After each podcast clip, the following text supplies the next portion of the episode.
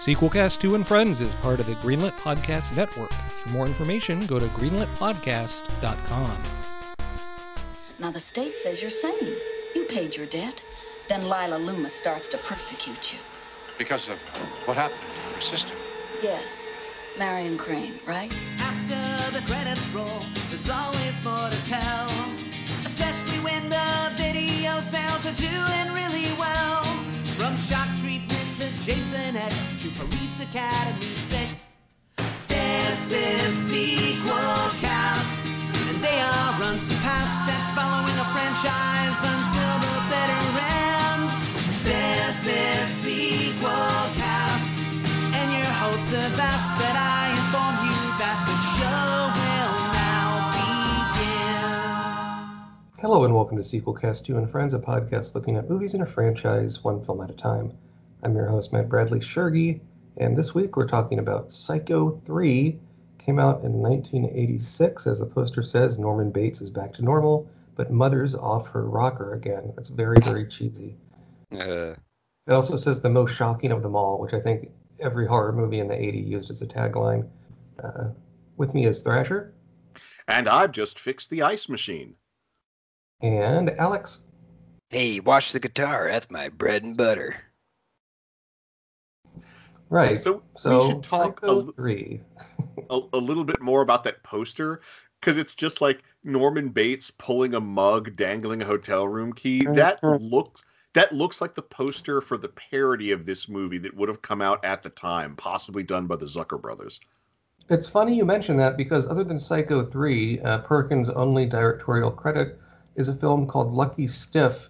That's Yeah. a bit of a spoof uh, written by Pat Proft, who did work on the original um, Airplane. And, and later on, Pat Proft would direct probably one of the better uh, late period Leslie Nielsen films, Wrongfully Accused. Huh. Awesome. Yeah, there was um I remember the video store I like actually picked this up and looked at it. I'm like, "Oh wait, this actually is a psycho movie." Oh shit. Cuz like it just looks like a, such a it just looks like a, such a, another stereotypical like, you know, goofy slasher sequel, you know, like even the the key looks like a knife, you know what I mean? And just a hammy expression, you know, like it basically the cover just announces that like we're not going to try and be like high end anymore. We're just going to be like a gooey slasher. Well, and, and um, apparently Perkins would be very upset. He was very angry that all the reviews called Psycho 3 as camp. Oh yeah. Interesting. Uh, even though it sort of is. I mean, it's like you said, it's not a spoof, but on the other hand, the the, the tone is, is different from Psycho 2, and I think that what makes it interesting. I think in some ways it's it's better, it's better than Psycho 2, but we'll we'll get into it. Um, Thrasher, when's the first time you watched uh, this film?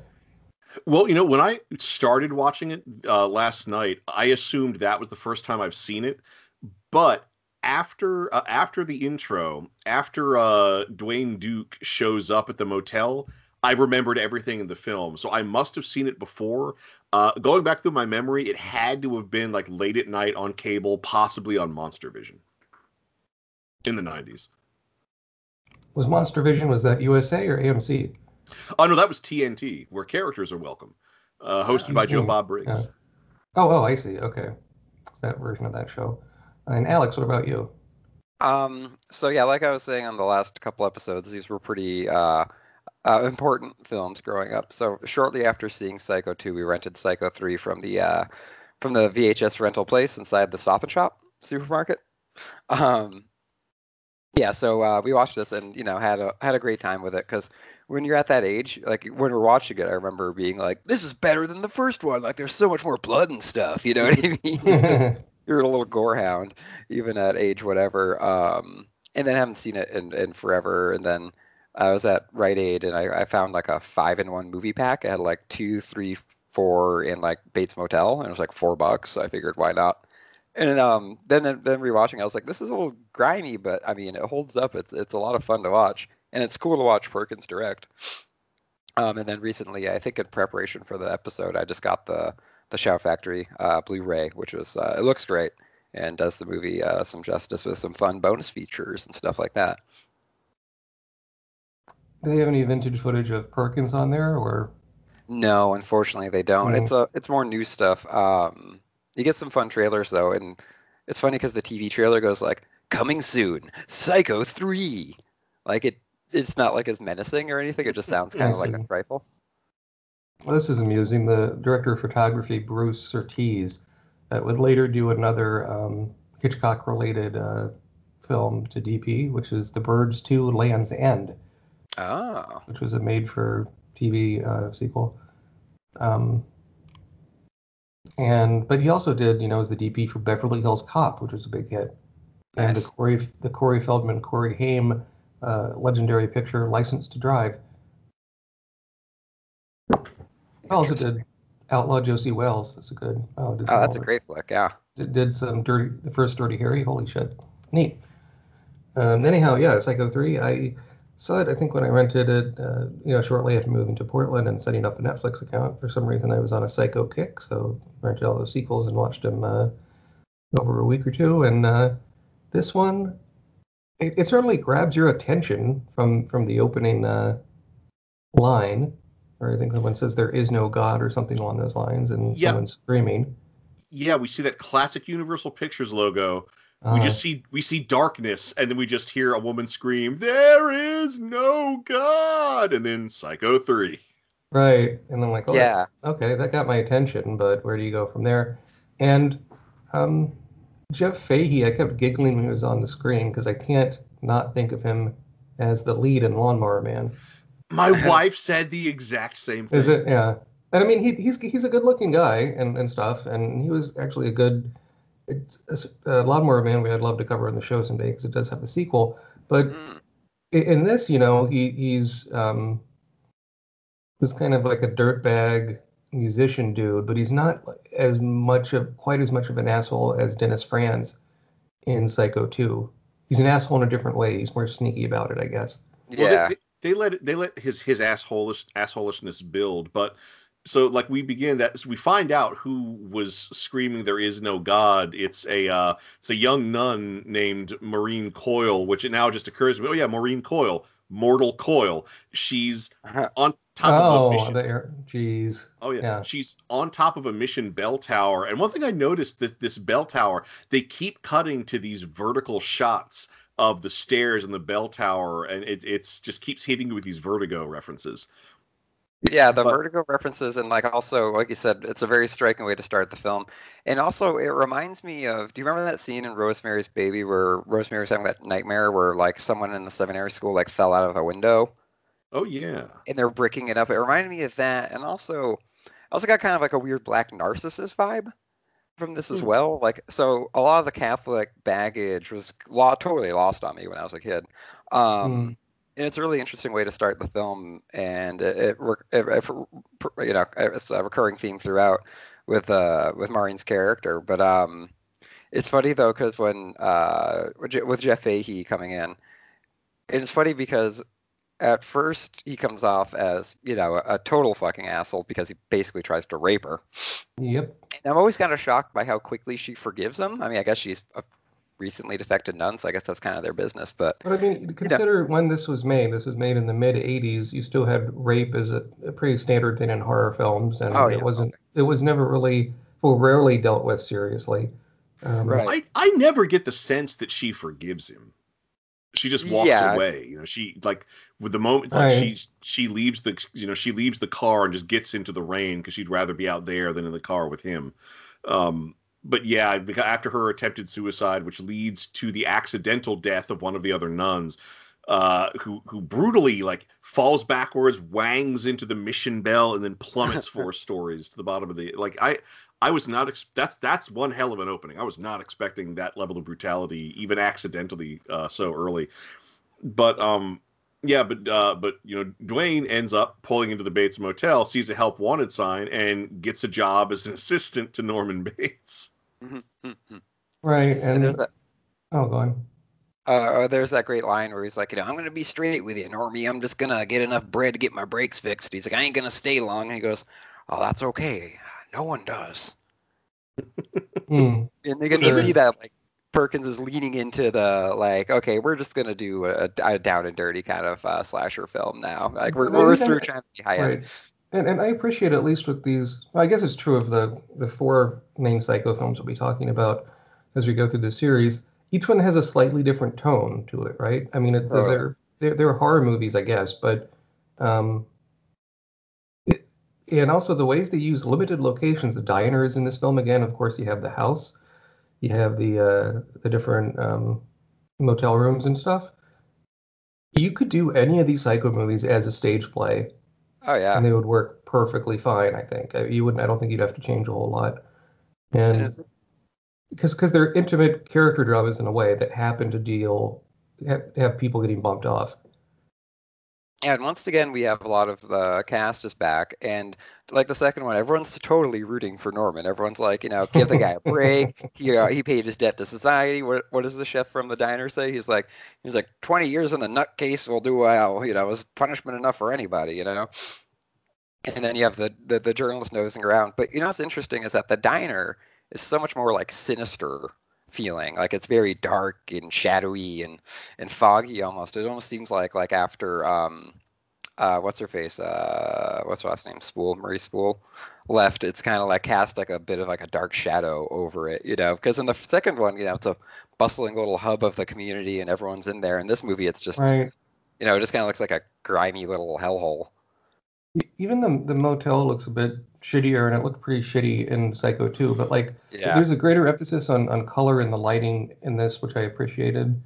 Um, the female lead, Di- Diana, played by Diana Scarwid, the Maureen, uh, the nun that escapes, um, she was, you know, nominated for an Academy Award for Best Supporting Actress in 1980 for Inside Moves, which is an old Richard Donner film.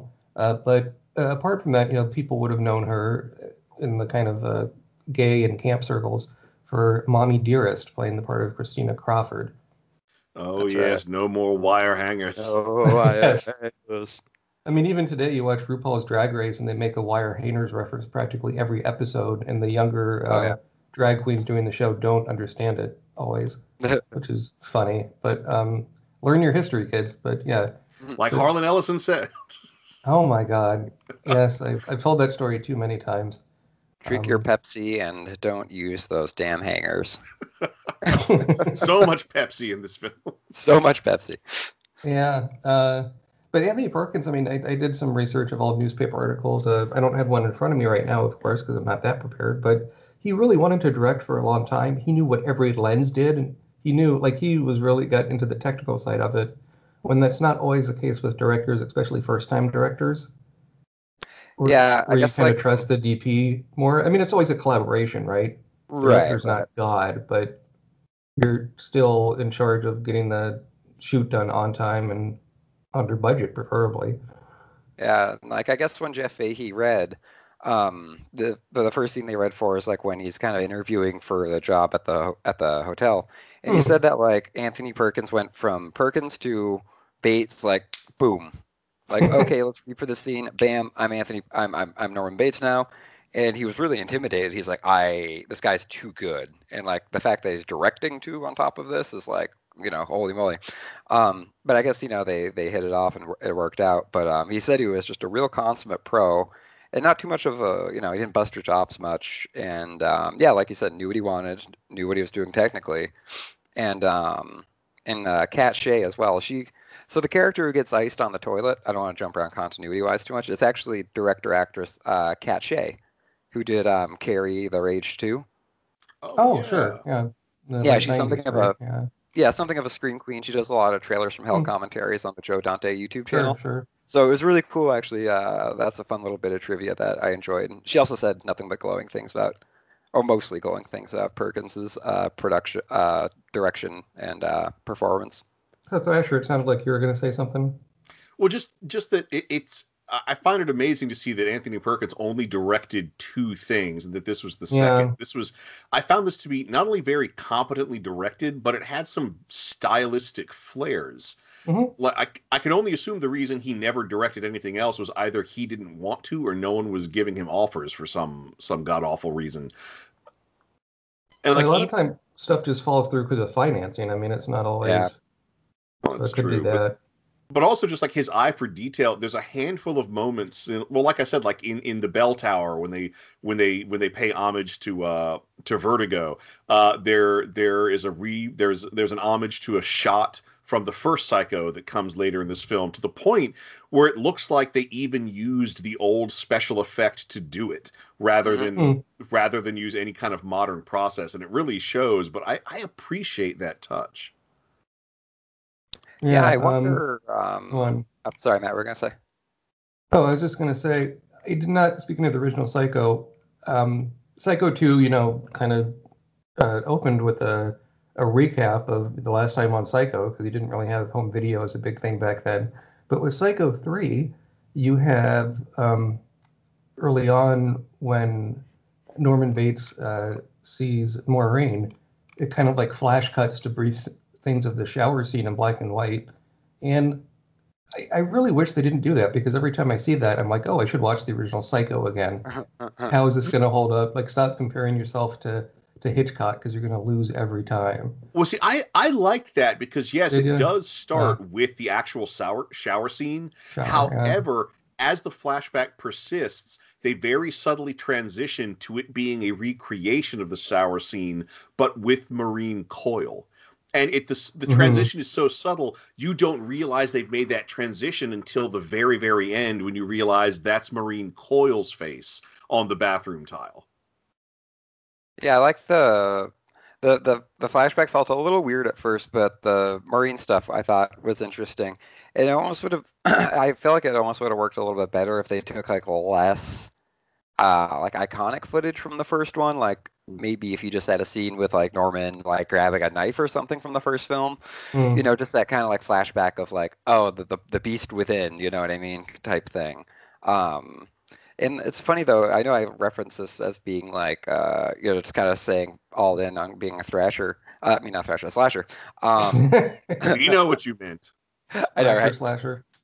Um, but uh, like once again though, this is again a film about a person who wants to be good still. Like you can tell they kind of broke Yes, bad yeah. in part two, but there's a lot of moments where he's a lot of this movie is uh you know is Norman struggling with his psychosis, and I also find a lot of interesting things is that you can tell there's these moments when the mother side breaks and the Norman side's you know coming through like you know when when Duke gets it that's Norman you know what I mean when Yeah. you know uh chick on toilet gets it that's mother and it's ironic too Yeah. is that like the the the when he sees um Maureen you think that's going to trigger you know proverbial you know "Wee, wee, wee," murder but it actually he ends up kind of saving a life No, I found that scene very moving. It, Yeah. um, it's not what I was expecting. I mean, so in the second movie, when they redid the shower scene, you see full frontal nudity, which is something you didn't see in the original Right. Psycho. They they didn't- they uh, wouldn't even let Hitchcock show an ass crack as um, Janet Leigh is bending over the the bathtub because that was too racy. But in this one, like it's such a clever twisting of of that would would have then become a cliche parodied and everything from like Bugs Bunny to I don't know, probably the Garfield comic or something. yeah And and just to see that he he saves her from dying after a suicide attempt and all the blood and it's uh it, it really gets you on Norman's side. I mean, all of these sequels do a good job of that, even though we'd seen him kill uh, all these people. And I don't think the people he kills deserve it, but on the other hand, it just makes you feel conflicted in a way a lot of say, I don't know, like Friday the thirteenth doesn't. Well, I mean, it, it goes beyond even that because they even slavishly recreate the setups for the original sh- shower scene. Norman Yes. is peeping at her through a wall. You know, she gets in there. Nor- Norman, you know, get gets in. He he he he gets into his full mother gear, and and it and it is such a shock when he pulls back the curtain, and then we see she's not taking a shower. She slit her wrists, and she's Yeah. in there with the hot water mingling with the blood. And so, you know, it snaps Norman out of it. He saves her. But what's so fascinating is that that Maureen, who the movie begins with her having a, a, a just an absolute crushing crisis of faith, when she looks up and sees this womanly figure, her in her mind, it's the Virgin Mary. And not so not only does he save her life, he Hmm. resolves her crisis of faith. And for the rest of the movie, she you know she's always talking about yes, the Virgin, the Virgin Mary came to me. She gave me a second chance. Mhm, mhm, mhm. it's um. So you mentioned Alex. Some of the cast comes back. I recognize the sheriff. Is there anyone else? The sheriff, the uh, the chef from the Ah, diner. sure. Okay. Um, maybe that's it. Um, I I, I do love um, uh, Hugh Gillin though as uh, Sheriff Sheriff John John Hunt. Um, Do you like the ice cube scene? That seems to be one a lot Oh, of yeah, old reviews that's my talked about. Why don't you tell us about what you thought about that? that was great. Um, and that was like a one. I, I I think out of all the scenes in the film, that one stuck out the most because it feels like such a Hitchcock scene. You know what I mean? and you know you see him grab for him and there he's in the he's in the clear so to speak you know and then Well, I you know he think- grabs we- again we, we've neglected to mention something is that the woman who died on the toilet, um, Norman has stashed her body in the bottom of the ice Yeah. machine. right and so the audience knows it. The sheriff doesn't. And I mean, that's the thing Hitchcock did in a lot of film, almost all his films, but probably most notably Rope, where it's what's under Right. that table. Uh, and the best part too is that um you know like as he's uh you know chewing on the ice cubes he's chewing out all the people who who wrongfully who he thinks wrongfully accused. He's like, now I'm not going to stand for this again. You're slating this man's name, you know. And then you see him grab this like crimely bloody freaking ice cube, yeah. and it shows it's a close up of it going into his mouth, and you think that like the iron and the blood taste would rub off, and he'd you know turn around and be like, what the hell? But no, he just you know shuts the door and then saunters off, and you're like, oh my goodness, like holy shit, uh, what a good scene, and so Hitchcockian, and um, like I think with Richard Franklin in the first one, and now obviously Anthony Perkins, I think being a more of a student of Hitchcock coming is that they know when to ape the master and when to do their own thing. Um, and, it- and it pays off wonderfully, especially with the ice uh, icebox scene. It was some of the And moody lighting that's- towards Oh, the sorry, end of the film. Oh, I, I was thinking of some of the moody lighting, uh, especially towards the end of the film where he goes full Norman, so to speak. Do you think, uh, are you too, Thrasher? Do either of you think he, um, as a director, Anthony Perkins was influenced by Italian horror, giallo films? I am glad you mentioned that because I I wanted to bring up two big points about about the giallo influence on this film. Sure. that I think is very apparent. One, it is like with with the music, there are these occasional like synth stings that show up Uh-huh. at different tense moments and during certain certain murders that is right out of the giallos. But the other thing is there's a scene where Dwayne Duke has uh, has hooked up with the woman and brought her back to the room he's staying in in the hotel, a room that looks like an evidence dungeon, where like Right. everything is just papered over with like nude pictorials, but the nude pictorials have all been cut up and taped back together, like Mm. Yeah. like he's trying to make his perfect woman. yeah. Right. Like And, I like- think he's the real sociopath here. Oh yeah, and she and she's doing like this sort of strip tease on his bed, and there's this strange shifting violet light over everything, which you know once again seems right out of the giallos.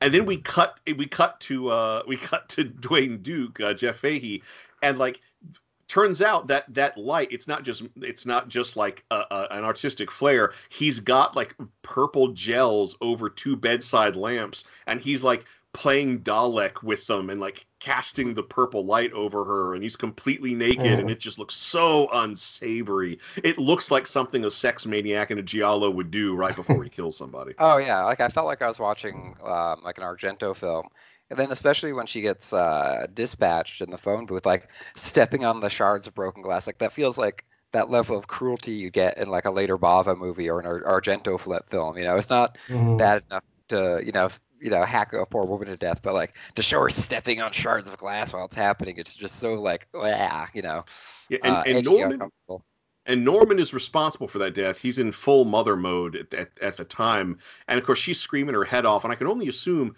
Dwayne must know that that murder happened, but he also just must not care. Yeah, because maybe he's getting his little blackmail scheme in the in the works. Or Oh, maybe he's just yeah. such an asshole. He just doesn't give a shit. You know, he's like, is she getting murdered? Pff, whatever. You know, just another skirt. You know, because he's a pretty huge dick after they uh after they get down and dirty. Yeah, and, and that's and that's actually a great tense scene where where he invites he invites Norman into his room and starts explaining to Norman, you know, I, I know what you're I know what you're up to, and he starts, you know, you you're going to give me money so I can leave and start my rock career. And Norman's like, we don't have that much money. We're not doing that well as a hotel. And he's like, oh, that's okay. You got property. You can sell it. Uh, and Uh. it they eventually come to blows, and there's a really there's a nice I love a good sloppy fight scene, and that's what Mhm. they get because when two when two people go at it, it's not an it's not elaborate martial arts choreography. It's grabbing and punching until they both fall over and start wrecking furniture, Right. and that's then- exactly what we get. Yeah, and the guitar just it, I laughed out loud in like the best possible way. I thought it was just gr- a great sloppy, you know what I mean? Like you said, it's a down and dirty sloppy kind of fight. And I couldn't help but think of like John Belushi in Animal House, you know, a little bit. but also like the irony of it because the whole reason this happened is that the police uh, after the, the after the woman goes missing you know the police search norman's place. And of course they don't find anything. So his mummified mother the second mother from the second movie is not there. Um, he go she is uh, she's been stolen by dwayne is propped up in front of the television in wayne's hotel room and is watching bugs bunny or not bugs bunny uh, uh, woody woodpecker cartoons. And so the woody woodpecker laugh plays over all this violence in this like at first it's a little comical but then it just becomes darker and more sinister as it goes Oh, on yeah. uh and then I also love that because he he takes he takes the body, puts them in puts them in Dwayne's car, and he's going to to drive the car into the swamp. Turns out Dwayne's not entirely dead Yep. and just the brutality of Norman, not his, not in the mental mode of his mother, but as himself, has like literally has his boot over Dwayne's neck and is like forcing him into the area under the passenger seat as the car sinks into the swamp, and it's.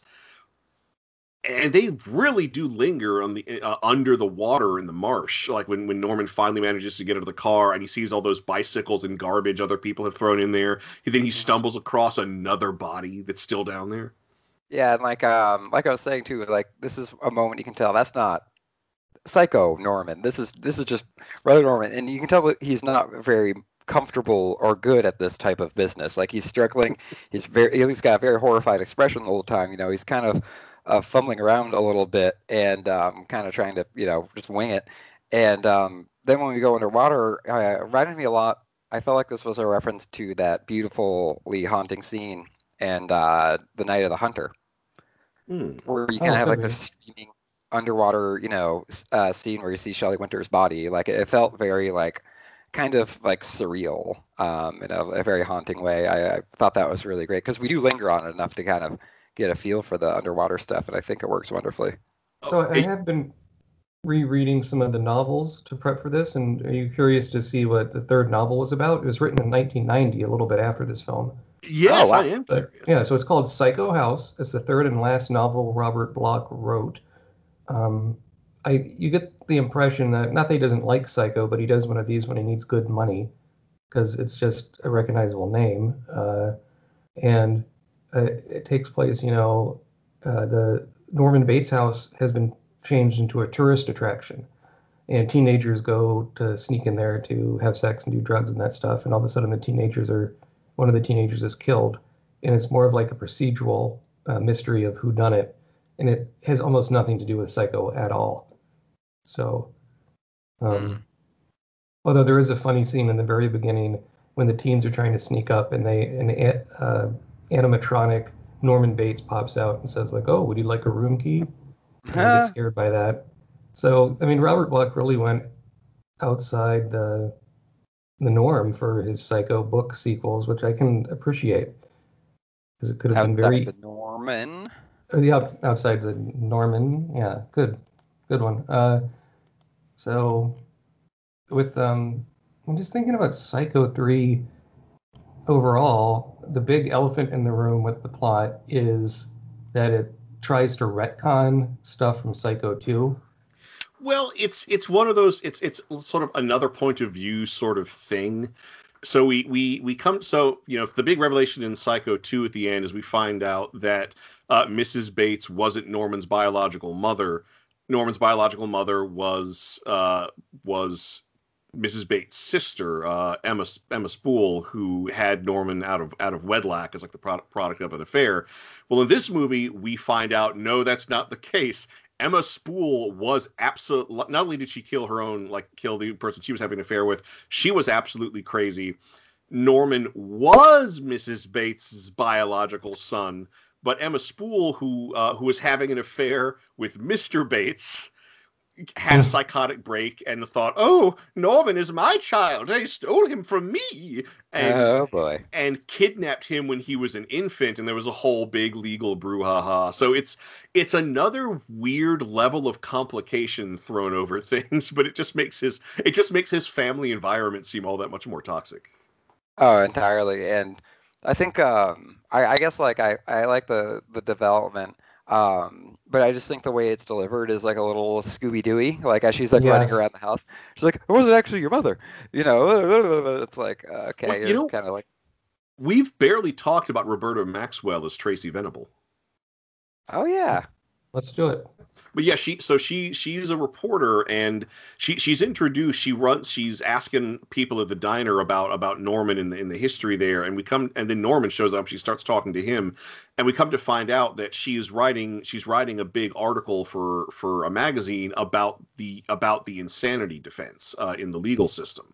Uh, and it's and it's a really neat angle. But as she's trying to uh, kind of pump Norman for information since he has like firsthand experience. She gets pulled more into the local history, and she's the one who who by looking through old papers and whatnot does discover the whole thing about about the missing Mrs. Spool kidnapping Norman as an infant. Yeah, it's a good little B story, and I like her performance. And she's had an interesting career. Um, uh, she's in the the Changeling, which is such a terrific film. Um, Brokeback, Philadelphia, uh, Dead Man Walking, um, kind of a muckraky uh, death penalty movie, which I have a soft spot for, I guess. Um, yeah, interesting career, and I, I, like the B story of her kind of sleuthing around as kind of like a, you know, kind of like an amateur PI. Um, but yeah, it was just a little bit funny at the ending though, and she's got to like rattling off all this stuff, you know. Well, the other thing I like about her, about Tracy Venable, is she has a lot of informa- a lot of interactions with uh, with Duane Duke because they meet they meet at a bar, a bar that has a jukebox that plays that plays acoustic synthwave. Uh, amazingly enough, another thing right out of the Giallos, uh, and and you know he he's she's he's she's given him money for information about Norman, and she's the only woman in this movie that has absolutely no patience for Duane's bullshit. Neat. I um yeah no I think she does a good job having a reporter as a big character is is smart because it's kind of a natural way they can to kind of create a foil for um, Norman, kind of picking at his brain with those questions. Um, I was just uh, looking over my my pre-search and um, I found this pretty interesting. The original screenplay for Psycho 3 by Charles Edward Pogue had Duane as the killer with the Norman obsession. I could, you know, I could totally see that, and I all, and I started to even suspect that at one point. Do you think that would have worked, Alex?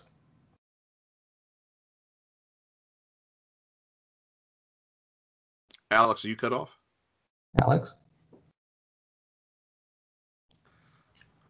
Good lord, I think we lost Alex. Hello? Now.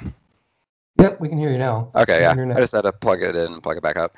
Um, no, I was thinking though about that too, and I was like, you know, Norman at this point, when he's you know fighting with him and killing him or almost killing him, he could totally just throw Johnny Radical under the bus and just say he was doing all these killings. I mean, his hope, his room is basically like a freaking mausoleum of of you know Dahmer esque horrors. So like, I don't, I don't think it would be that hard of a sell, you know, to just have you know this drifter kid out of nowhere turned out to be the killer. Um, but then yeah. it's against audience expectations that Norman Bates has to be the killer every time, which is frankly less interesting. Yeah, and I um I do love at the when because basically just commits that like you know, Norman's you know running around doing his thing, and um the sheriff is like I vouch for you, made me made made a damn fool out of me. Oh yeah, yeah. I guess we, I guess we should talk about the end because uh, because Maureen, you know, does you know at, at one point she's under the care of a psychiatrist who's also a priest in the Catholic Church, but she leaves she leaves him to go to go back to Norman because she kind of there's actually a really tender scene actually uh, between Norman and Maureen where like they're in Maureen's room at the hotel and they start making out and and you know she she wants to have sex but norman's uncomfortable but they just decide well we'll just lie here in each other's arms. And it's actually really touching. It's one of the m- most human moments that norman ever gets. Um but anyway she goes she goes back to uh, norman bates and at this point norman's under a lot of stress and she keeps trying to get upstairs into the room where where the mummified body of the mother is.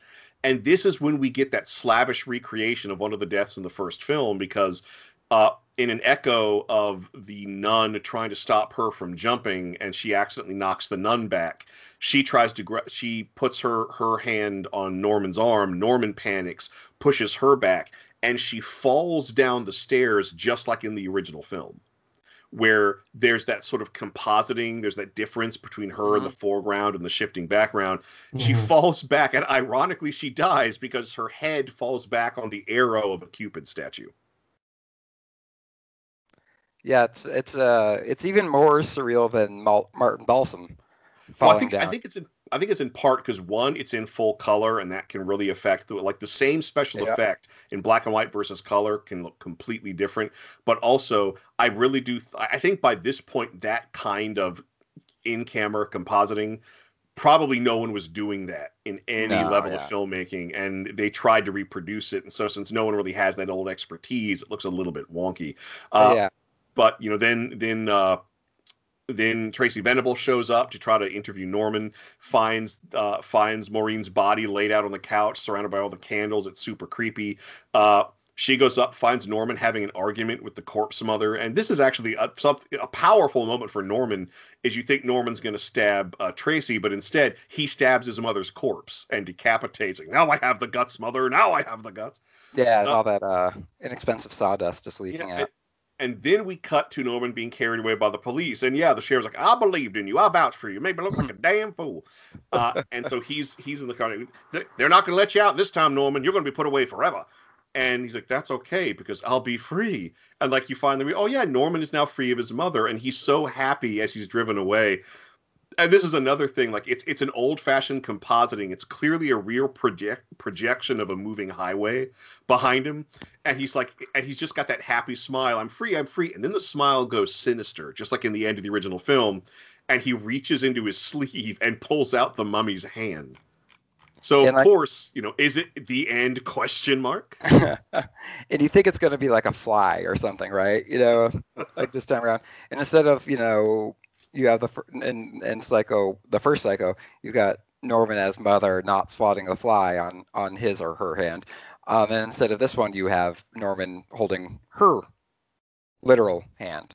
Um, and, and then and then like all the color outside the car drains away and it just becomes black it's this wonderfully surreal touch oh, but, definitely. but I can see, I can understand why a critic at the time might see what is meant to be surreal and assumes that it's camp.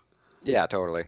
And the but the thing with Maureen flying down the stairs is that it almost also feels like since it's from Norman's point of view, I think losing her is I mean the technique's obviously a homage to the original, but I think it's like losing her is almost kind of like this representing the psychological break between you know maybe maybe Maureen's love could have you know had a uh, maybe normalizing effect on Norman or Norman in some way you know what I mean? Almost like the relationship with Meg Tilly in the second one and then when she goes down the stairs which is probably something he associates with death um you know it so quickly is kind of uh, this this trigger for him and then when he you know uh, you know dis- uh, exhibits her body it's like uh, you have a return to this very like ritualistic catholic imagery of all the candles and everything and she's almost you know laid to rest like the like the virgin mother or something. It's it's very very evocative and very creepy in this like ceremonial way.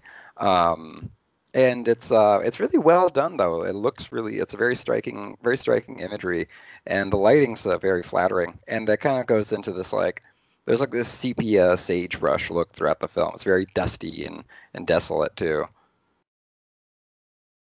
Cool. Um, Oh, I mean, I think we. so- Oh, yeah. There, there is something I do want to talk about. There was just there was just this lovely bit of detail that's in the that's very early on in the film because our introduction to Norman is when he's performing taxidermy and we see how he gathers his birds by poisoning his bird feeder but we get these wonderful desolate shots of of uh, the the Bates house and we there's this dusty torn up old paperback lying in the dust. It's uh the belly of the beast which is a, a book of letters that uh, jack abbott wrote to norman mailer.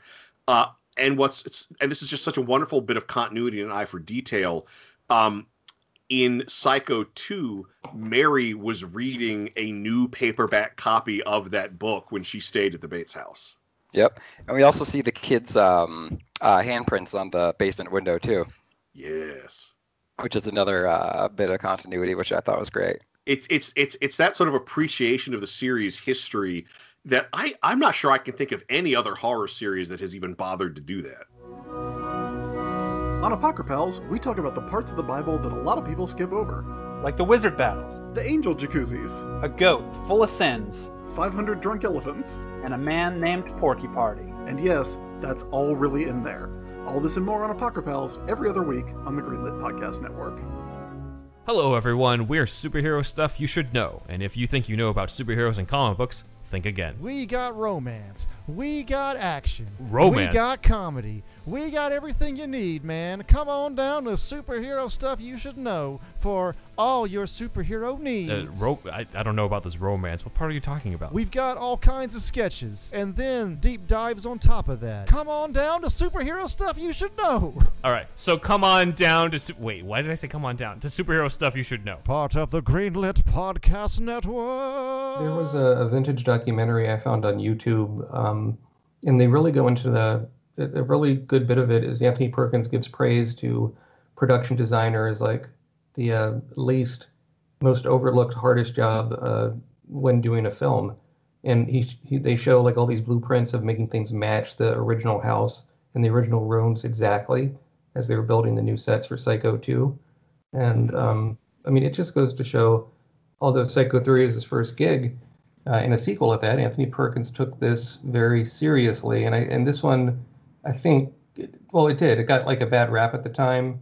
It um, it didn't make Psycho 2 money, which is kind of an unfair comparison because it was so Right. many years between Psycho 1 and 2. And um, yeah, it's.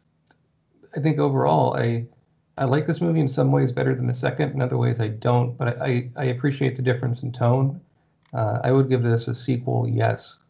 Um, Thrasher. I'm giving it a sequel. Yes, I still uh, there there were some touches in this that were a bit over the top, but this was such a satisfying movie.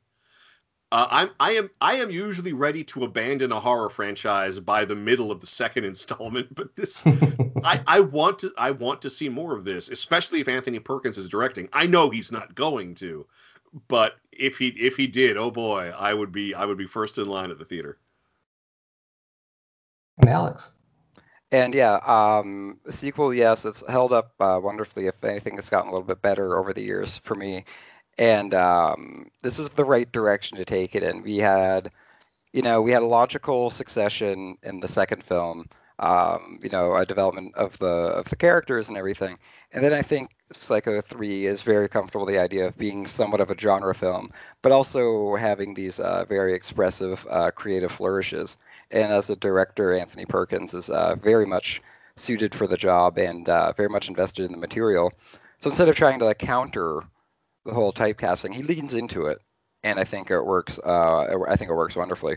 Um, so yeah, definite sequel, yes, on Psycho 3.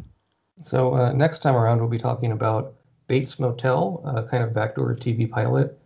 That um, there's a very funny clip of Anthony Perkins on YouTube saying that he watched it with great excitement with the biggest bag of popcorn he could bring home because he wanted to see how bad it was, and he seemed delighted it was terrible. Oh Um, yeah. But we'll, but we'll find that out um, next week. I've never seen that Also, there's uh, Secret Psycho 4. Yeah, and that'll be the following week. We talk. So it's going to be Bates Motel Psycho 4, the beginning. It was made for Oh. Showtime, I think, and uh, the remake of Psycho, which is playing on Peacock for free. Ooh. Um, so I mean, that's so listeners look forward to that. But it is time to pitch a sequel, and I, I think of Psycho 3 at the end when the the police uh, taking him back to the institution. Maybe just do like a, a prison picture, basically, of Norman in the institution. They did do a novel uh, about that that the Black State approved. Um, that had such ludicrous plot twist as like Norman having a twin brother who's not really a twin brother, and they're trying to psych him out, uh, visiting Mm. him. But but yeah, I, I don't know if I'd use the plot from that spin-off book, but just Norman trying to uh, be nice and try to make a run for it. And I think you would end with um, hard cut to black, and you'd hear a gunshot, and you'd hear mother's voice saying, "We got him." It's kind of a teaser for whatever the next one would be. It would be called Psycho and Pris- Prison Psycho. That's what I'd call it. Thrasher? So, so my sequel, I, I like the idea of it being set in an institution. So you know, Norman has been uh, put away for life, and but the difference is, is I'm I'm going to stick with this hopeful ending. It turns out m- m- the personality of Mother has never expressed itself uh, after after Norman was put into the facility. Like Norman is like a model inmate. He is happy and cheerful all the time. He's like best friends with all the orderlies and guards there because he's just so cheerful and helpful. However, I want to heighten this even further because it turns out every other inmate in this facility is essentially a slasher villain. There's a there's a Voorhees type. Uh, there that's is oh yeah yeah. There's a Hannibal Lecter type who gets all these crazy speeches. Uh, uh, although I guess we'll make him a coprophage rather than an outright cannibal. Uh, there's a Charles Manson type, but they're all parodies of different either slasher movie killers or real or, or like like real world uh, serial killers.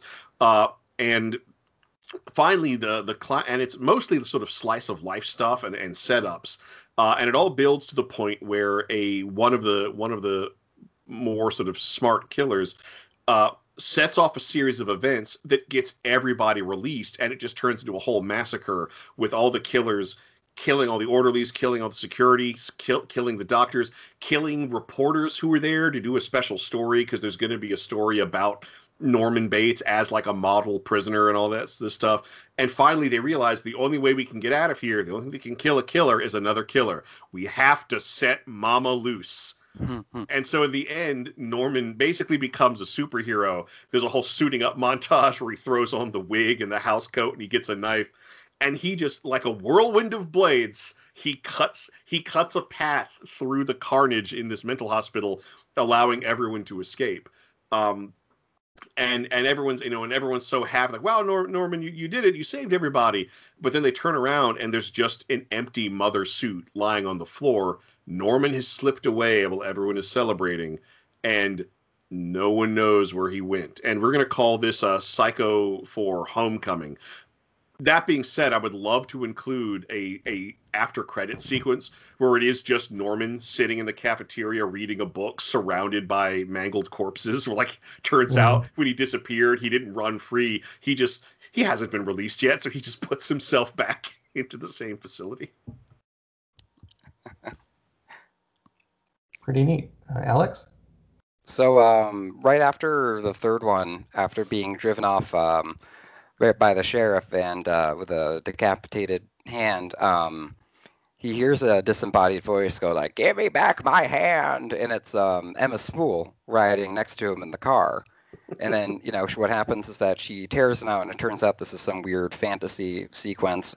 And um, he's in this like ghostly custody court of his actual mother and Emma Spool and it's a very you know litigious ghost court custody case as like a grown Norman Bates is being torn between these two women who uh, you know declare that they uh, you know are the legal guardian of Norman, and then um, through a very long uh, litigious um, you know uh, tete-a-tete with the with, with ghost court and ghost custody. Um, who breaks in none other but Leatherface, another uh, compatriot of the Ed Gein inspired horror franchises and he just hacks through uh, both mothers and you know mumbles something like "You're free," and then he, he Norman runs out, and then he suddenly wakes up, and it turns out he was been in a coma because um, the sheriff wailed on him with a phone book after being in custody because he was so mad that he made him eat uh, blood ice. So it's a Jacob's Ladder situation. It's a Jacob's Ladder situation. Um, it'll be called uh, it'll be called Psycho 4 Ghost Court. Hmm. I like it. Pretty high So- concept. what would the tagline be on the poster? oh, it would be called uh, "Court is now in session." I, I can I can see it. Yeah. Did you know one of the rejected scripts for Freddy vs. Jason was a courtroom drama? Really? Yep. Huh. That's They're a putting trope that could be Jason used on much trial. In hell? No. Huh. It would be cool if they could resurrect the jury of the damned from the fourth season, fifth season of The Simpsons. I kind of want to know. Lizzie what Barnes, story John is. Dillinger. The Exactly. Philadelphia Flyers. That's the one- that's the most terrifying one. All right, fun stuff. I'm wondering. Um, so what I was watching. Let me look this up here. Hey, remember we used to have that sound bite? What, what, what, what, what you watching? Did, did Those lasted, what, two episodes? I think so, just because I didn't want to put them in. It was extra Yeah. work. No, I totally Yeah. understand. There is a. I watched a very good documentary on HBO called Heaven's Gate: The Cult of Cults. I don't think I've talked Oh. about this before. Has anyone seen this one? I, I want to see it because I love cult stuff. Yeah, so this is about this is not about the, the group that drank the Kool-Aid and died, but this was about a group that did a similar kind of mass suicide thing at the end, and they believed in um, basically in aliens, but that they would ascend to higher life forms if they all changed their names and had basically were part of this cult and all talk the same and dressed in these identical robes. Um, it's a like these documentaries tend to be nowadays. It's more more of a documentary series, and it goes into good detail. And there's a lot of good um, footage, including talking to people that got out of the cult right before the mass suicide part. Um, the the biggest. Are you familiar with this cult, Thrasher? Yes, yes, I am. Yeah. I, I I remember when it when it was national news. This this particular cult.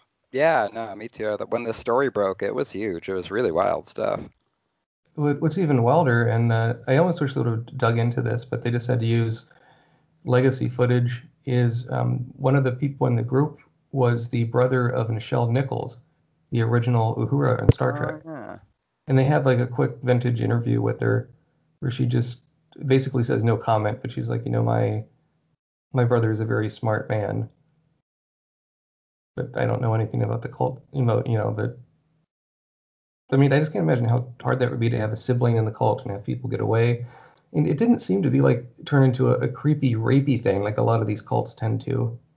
Yeah. Yeah, because they were they were classified as like a alien cult that they were gonna get the Mhm. the Hale-Bopp comet and Yep. yeah, bidoo.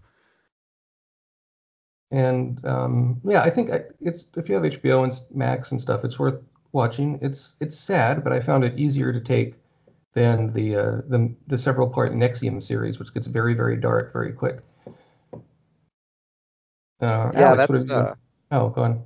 oh yeah, the the NXIVM thing. I caught snippets of it and it was uh, quite upsetting and disturbing. Um, but uh, but yeah, there's um the mm, I don't want to name drop names. Someone I used to know actually ended up being a part of that, and I I I, I completely had no idea until someone hit me up on Facebook and they were like, "Hey, you know so and so." I was like, "Who?" I was like, "Holy shit!" I had no idea. Um, but anyhow, uh, I recently watched a movie I've been waiting for uh, for a while, and it's um, Rodney Ascher's uh, latest film, A Glitch in the Matrix. I've seen the trailer. That looks. I've I've heard it's good, and I've heard it's not cheesy because I thought from the trailer it'd be kind of goofy. Uh, why don't you explain what- the premise? It's it's fascinating because it it, explain, it explores all the various uh, theories and concepts of simulation theory. That you know we're not living in a real world; we're living in a you know simulation. All If of I the may be a, ped, a pedant, we really shouldn't call it simulation theory. We should call it the simulation hypothesis. Right. So it does make a little bit more sense. Um, but yeah, no, it's a it's a fascinating documentary, and it's very much immersive. Um, like instead of talking heads, you have like very these very like um, unique looking uh, 3D uh, animated avatars speaking. Um, and it's like a it's a very immersive documentary. Uh, there's a lot of like uh, computer digital animation that like kind of uh, uh, recreates uh, some of the stories and testimonials offered by some of the commentators. Um, and then also has some really great vintage footage of Philip K. Dick, who was, I guess, one of the not the first, but one of the earlier ones to kind of really pose that he believed in what we would consider to be the simulation hypothesis. And um, and it even gets into you know Plato's Republic and um, you know the uh, writings of uh, Descartes. And um, it's a it's a wild flick, and it's it, it's not afraid to actually nudge into the, some of the darker stuff, like the Joshua Cooke case in 2003. I want to say that uh, that kid who blew away his parents um, because he really did think he was in the Matrix. Um, so it, I it plays remember that one. Weird. yeah, it was, it was really really dark. Um, Mhm. but it's uh, very much investigative in a curious, like kind of essay film way, a la like Room Two Three Seven, or uh, The S from Hell. And I find that like what's interesting is that the old adage of horror kind of used to be like a fear of the unknown, and then I think what like Rodney does is that it flips it and kind of goes, let's know as much as we can, let's investigate as much as we can. And when we do that and we have all these different contrasting theories, it actually almost becomes a little more scary than a fear of the unknown, you know? Um, because there's something really creepy about Room 237 as well as S from Hell and uh, The Nightmare, the other sleep paralysis documentary. And even though this is much rooted in science fiction and philosophy, it actually there's still a lot of very creepy. Um, un- there's much of a creepy undercurrent to it. So uh, I would say approach it with an open mind, and it's a it's a really wild flick. Nice. Uh, Thrasher, what have you been watching? Uh, I'm as far from that as possible. Uh, I saw the new direct to Netflix Adam Sandler Happy Madison comedy, The Wrong Missy. Ah, This this I will I will I will say that this is an uneven movie with an amazing cast. I I what brought what brought me into this is that I'm a very big fan of Lauren Lapkus. She's a comedian, she's an improviser, she's on some of my favorite podcasts. She she she's truly is a, is amazing. So the idea of her in kind of a a twisted romantic comedy is great. This movie this movie is not great this this movie is all is always just like a step away from being really really good but it never never quite makes it there What, this is like um, one of those movies that like uh like I remember the uh Ridiculous Six. Like no matter what I watch, Netflix was like playing next the Ridiculous Six. Is this a Uh, playing next movie? Yeah it, it is it is often suggested if you watch if you watch a comedy uh but the the whole the whole premise of the movie is that david spade plays this he, he he plays some sort of executive at some sort of company uh, I, I was actually charmed by how vague they kept the nature of the business that, that he does. Maybe it, maybe it does Wall Street stuff. Maybe they develop products. Maybe they do importing and exporting. We just flat out don't know. Uh, but you know, the short of it is that you know he's at he he he- was going to get married, but the woman he was engaged to had an affair. So now, so that kind of really left him kind of emotionally scarred. So now he's trying to get back in the dating world, and it opens with him having a disastrous blind date with Lauren Lapkus, who's just this almost psychotically bizarre woman uh, named named Missy. Uh, and it's a disastrous date. He nearly kills himself. Okay, that's one thing this movie does great is the physical comedy. He escapes the date by crawling out of a bathroom window, but that bathroom window's on the second floor of a building, and so he has this horrible fall into a dumpster and then into into the street. Um, all the falls are amazing. There, there's something Happy Madison has always been good at, and that's making violence funny uh, in live action, which is shockingly hard to do. Um, and then, then you know, a few months later, while going to a taking a flight to a business conference, he has a chance encounter with a woman named Melissa, and they immediately hit it off. Uh, like they they are each what the other is looking for in their life. So uh, before she gets on her plane, he gets her contact information uh, and starts texting with her. But the catch is he accidentally put both Missy and Melissa in the phone as Missy and doesn't realize he's been texting with the crazy Missy this whole time. Uh, so when he's going to go on a corporate retreat in Hawaii where people are gunning for this vice president's position, he invites Missy to come with them, inviting, you know, quote unquote, the wrong Missy. Uh, and so now he's trapped on a Hawaiian island with this this crazy woman and it's just bizarre comedy set piece after bizarre comedy set piece and some of the material is really really good and some of the material is god awful but it's good to see rob schneider doing honest work again. Ah. Ro- rob schneider's one of the highlights. He plays this uh he he plays this uh this guy who like he's like a he's a, like a skipper on a boat that does like shark watching tours and he has like this clearly a shark bit off his hand because he only has two fingers on his on his uh, right hand. And like he's always going off script but in that really organic funny way that only rob schneider can do. So a- anything he says is comedy gold but the movie around him never quite rises to that level. But then after that inexplicably he keeps showing up in other scenes.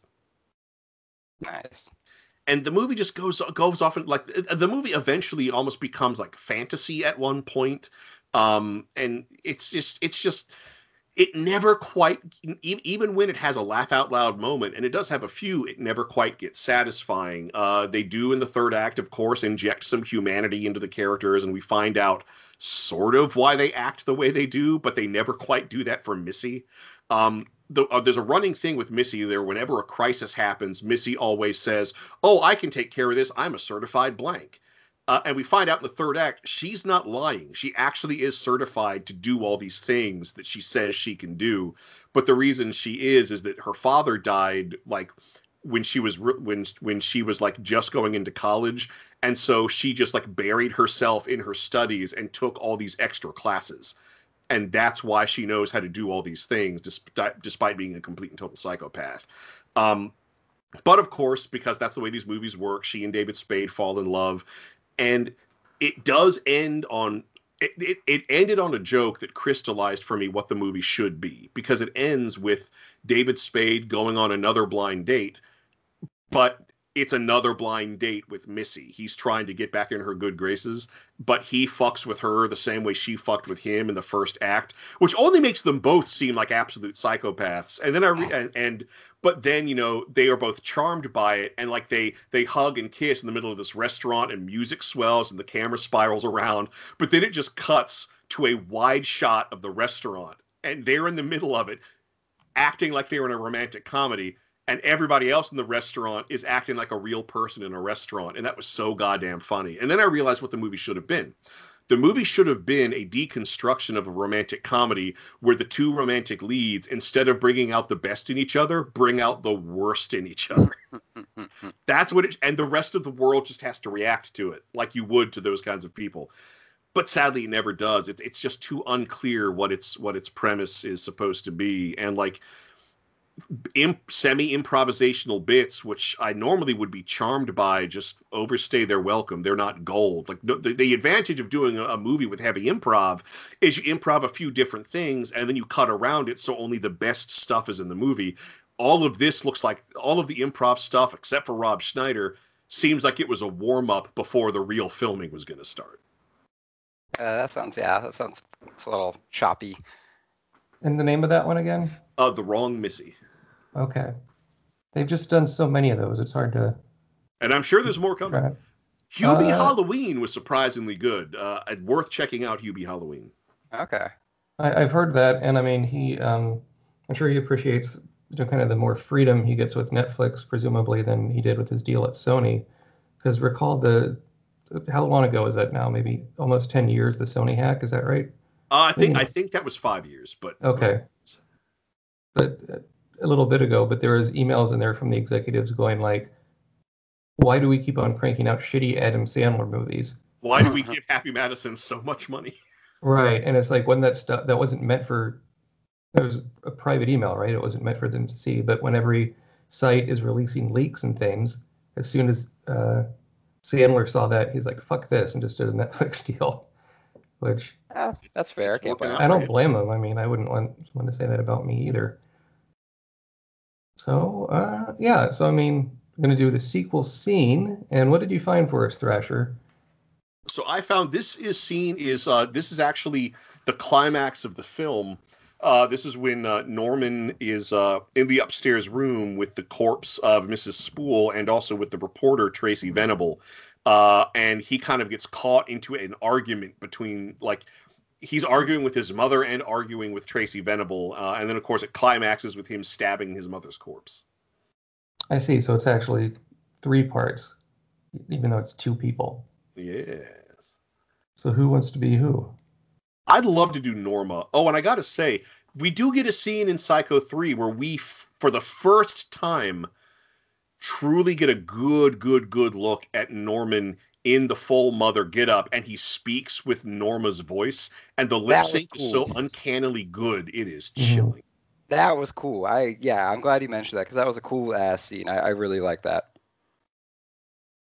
So I Yeah. can do uh I could do Tracy. I'll do whoever. Um, could you do Norman this time? Yeah, sorry. Uh, I think I uh, can do the Anthony I'll- Perkins. I'll be Tracy. Norman's line is towards the end. It looks like. Okay, I'll, so I'll take care of the stage directions too if you want. Uh, I don't think there's any stage directions, but There's one. uh, ah, yes, uh, something involving a knife. Okay. What can it be? Alrighty, so It's lies. It's all lies, Norman. She's a lying whore. Norman, Norman, where are you? She's a slut. Norman, Don't let her talk about me like that. Norman, please, Norman, please listen to me. Norman, Mrs. Bates, whoever you are. Damn it, damn it, doesn't make any difference in that demented brain of yours. Kill her, boy. Kill her. Just like the others. Get her. Oh, no, don't, no, please, Norman, no. Norman stabs his mother. Norman, can't you do anything right? How dare you treat Your mother in such a way, Norman. So I don't have the guts, huh? kids from 7 to 17 oh, love the taste of my psycho chino? Hey, hey, hey. Hooah. I find, uh, Psycho Tua. yeah, Psycho and Hooah. in a in an interview from the past few years, Al Pacino admitted he was doing shitty movies thinking he could save them with his acting. And, and I think like he's some sort of superhero who's gonna say right, or maybe and, I mean he's pretty hands on with his uh, with the movies he makes and stuff, from what I understand. But uh, I, I I bet Jack and Jill is one of those. Um, I uh, I always feel like like Al Pacino's favorite movie would probably be something like Searching for Richard. Hmm. Like I feel like that would be is that like the one his- he directed? Yeah, where it's like you know the Richard the The Third thing. Like I feel like yeah. that's such an actor's movie that would probably be his favorite project, and it's like that perfect level of like lesser seen. Because it always seems like whenever you talk to someone about someone about their favorite movie, like like Coppola's like one of his favorite things was like Finian's Rainbow. You know what I mean? Oh, weird. Huh. Yeah. It's, I mean, man, I, I just, you look at the filmography of Pacino and of De Niro, and I, I respect Pacino more, uh, I think, just from, he doesn't do as many movies as De Niro, but he seems to pick things that are sort of interesting, or he'll be interesting in them. I mean, even that kind of terrible mu- movie, Sim 1, or Simone, Oh, did you see that? Yeah. Where Yeah, I remember that. yeah, where I I think the concept's okay, but just the effects weren't quite up to the task. But Pacino seemed to be having fun doing slapstick stuff, hiding a blow up doll in his car or whatever. Like it was, he uh, he likes to do a lot of things. And then there was that um that god awful thing from I forget it was like 2010, uh, Righteous Kill with with De Niro and Pacino. Oh, that was older than that, but yeah, yeah, um, yeah. not I good. it was like the Irishman was like you know. At long last, Pacino, De Niro in the same movie. I'm like, oh, this isn't the first time. We got Heat, obviously, and then don't we forget Righteous Kill, which I, I just I remember them being in like sweatsuits, like panting a lot. That's like all I really remember is them just being like out of breath in sweatsuits, like, oh, we're old, you know. Yeah. Did you see any of those, Thrasher? You know, I don't think I did. No. Do you have any? What's your opinion on Pacino versus De Niro? It's I guess De, De Niro De Niro is the the funnier one to do to to impersonate. With with Pacino, every time I think of Pacino, I only think of uh, Hank Azaria talking about how he got the job on The Simpsons doing the Moe voice, because at the time when he was cast, he was starring in a play where he played a bartender who who was and he was modeling his performance after uh, after uh, uh, De Niro, and and he was shown it doing a De Niro voice, but he brought it up here and it became Moe. Yeah, And like um, For some reason, yeah, that's I, what here- what I think of him is what I think of The Simpsons, I guess. yeah, because if you watch like early early Simpsons episodes, like the like the Moe voice is a little more lower, like uh, you know, like Al Pacino and like Dog Day Afternoon. Sorry, Homer. Right, and and Homer specifically in season one is more of a direct Walter Matthau impersonation. Come here, He's like, boy. What's going on, Yeah. boy? Let's What's get some going frosty chocolate milkshakes. Yeah, frosty chocolate milkshakes. And then around season two, it just kind of clicks and it becomes the voice we still hear today. Yeah. But Oh, I- there I is there think- is a Homer Yeah. 2.5 voice though that shows up around uh, season 11. I'm. That's going on for two more seasons, isn't it? I kind of wish they'd stop The Simpsons. I Oh, love The Simpsons, but I don't know. I I'm kind of delighted every time it gets renewed, only because there's a part there's a part of me like there's a part of me that whenever it gets renewed just thinks, oh, this is gonna burn up all those people who wanted canceled. Uh, I mean, I'd, I, I guess I guess I would rather live in a world with new Simps with new Simpsons than no new Simpsons, even though I don't keep up with the show as much as I used to. There's just Yeah. some there's just something delightful about these scribblings from an underground Portland cartoonist becoming television's greatest institution that I just it del- delights me to no end. and they're still doing newer stuff. Like they recently introduced like a Bob Fosse character, which I fucking I think is great. Like he's always like twirling the hat and he's got the goatee and he takes speed. You know what I mean? Like it's totally Bob Hmm. Fosse, and I think that was a pretty good innovation. I, I love characters that come in with their own bits. Yeah, exactly, exactly. Right. Um, well, that's that's all pretty cool. So next time uh, on Sequelcast Two and Friends, we'll be talking about the backdoor TV pilot Bates Motel, starring Bud Cort, Moses Gunn, and a uh, Jason Bateman Nice. for um, I'm Matt. You can catch me on Twitter at matwbt. Uh, leave a review on the Apple Podcast app. If you write one up, we will um, greatly appreciate it and even read it on the air. Um, Possibly in silly character voices. Oh. I say that's a definite in the character voices. So um, also you can buy my books. Just go to the website matwbt.com. Uh, Alex. Um, you can find me on the Twitter at Crab Nebula 1914. Um, also have a pretty cool uh, YouTube channel called The Trailer Project, although we seem to be veering away from trailer commentaries and more into weird high concept shit. But it's a lot of fun. Check it out if you can. And uh, yeah, leave us a review, drop a movie, and maybe we'll cover a trailer commentary on the YouTube channel as a you- shout out.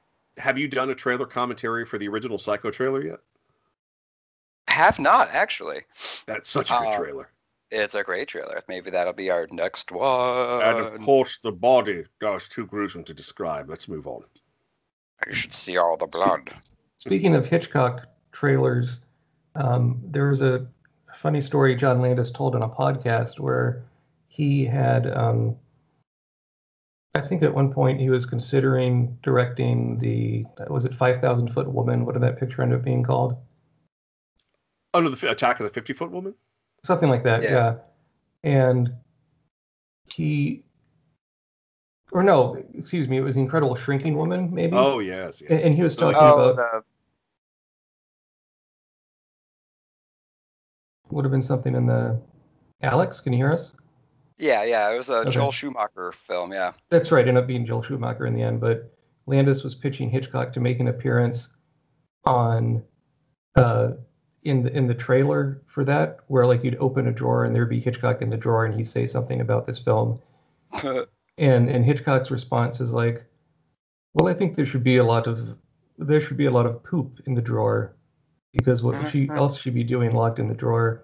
And Landis didn't realize he was being fucked with, so he was being super polite to Hitchcock for about ten minutes until Hitchcock couldn't hold back the laughter.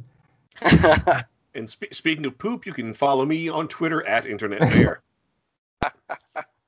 And where can people buy your books? Uh, DriveThruRPG.com is the most immediate source. Turns out there's some stuff I've worked on on Amazon too. Uh, and and the best and you know if you if you buy the stuff that has been published through Skirmisher Publishing LLC, I get better royalties on that. So if you if you want to be really nice, uh, you you you shop you shop for the Skirmisher stuff on either Amazon or uh, DriveThruRPG.com. You should get a website, Thrasher. Actually, I really should. I'm actually in the process. I'm in the process of setting something up. So we'll uh, we'll talk about that off mic maybe. Yeah. Um, and uh, can't even think straight. Okay, so for Sequel Cast 2 and Friends, this is Matt It's the Thrasher. And this is Alex. saying, I guess we all go a little mad sometimes.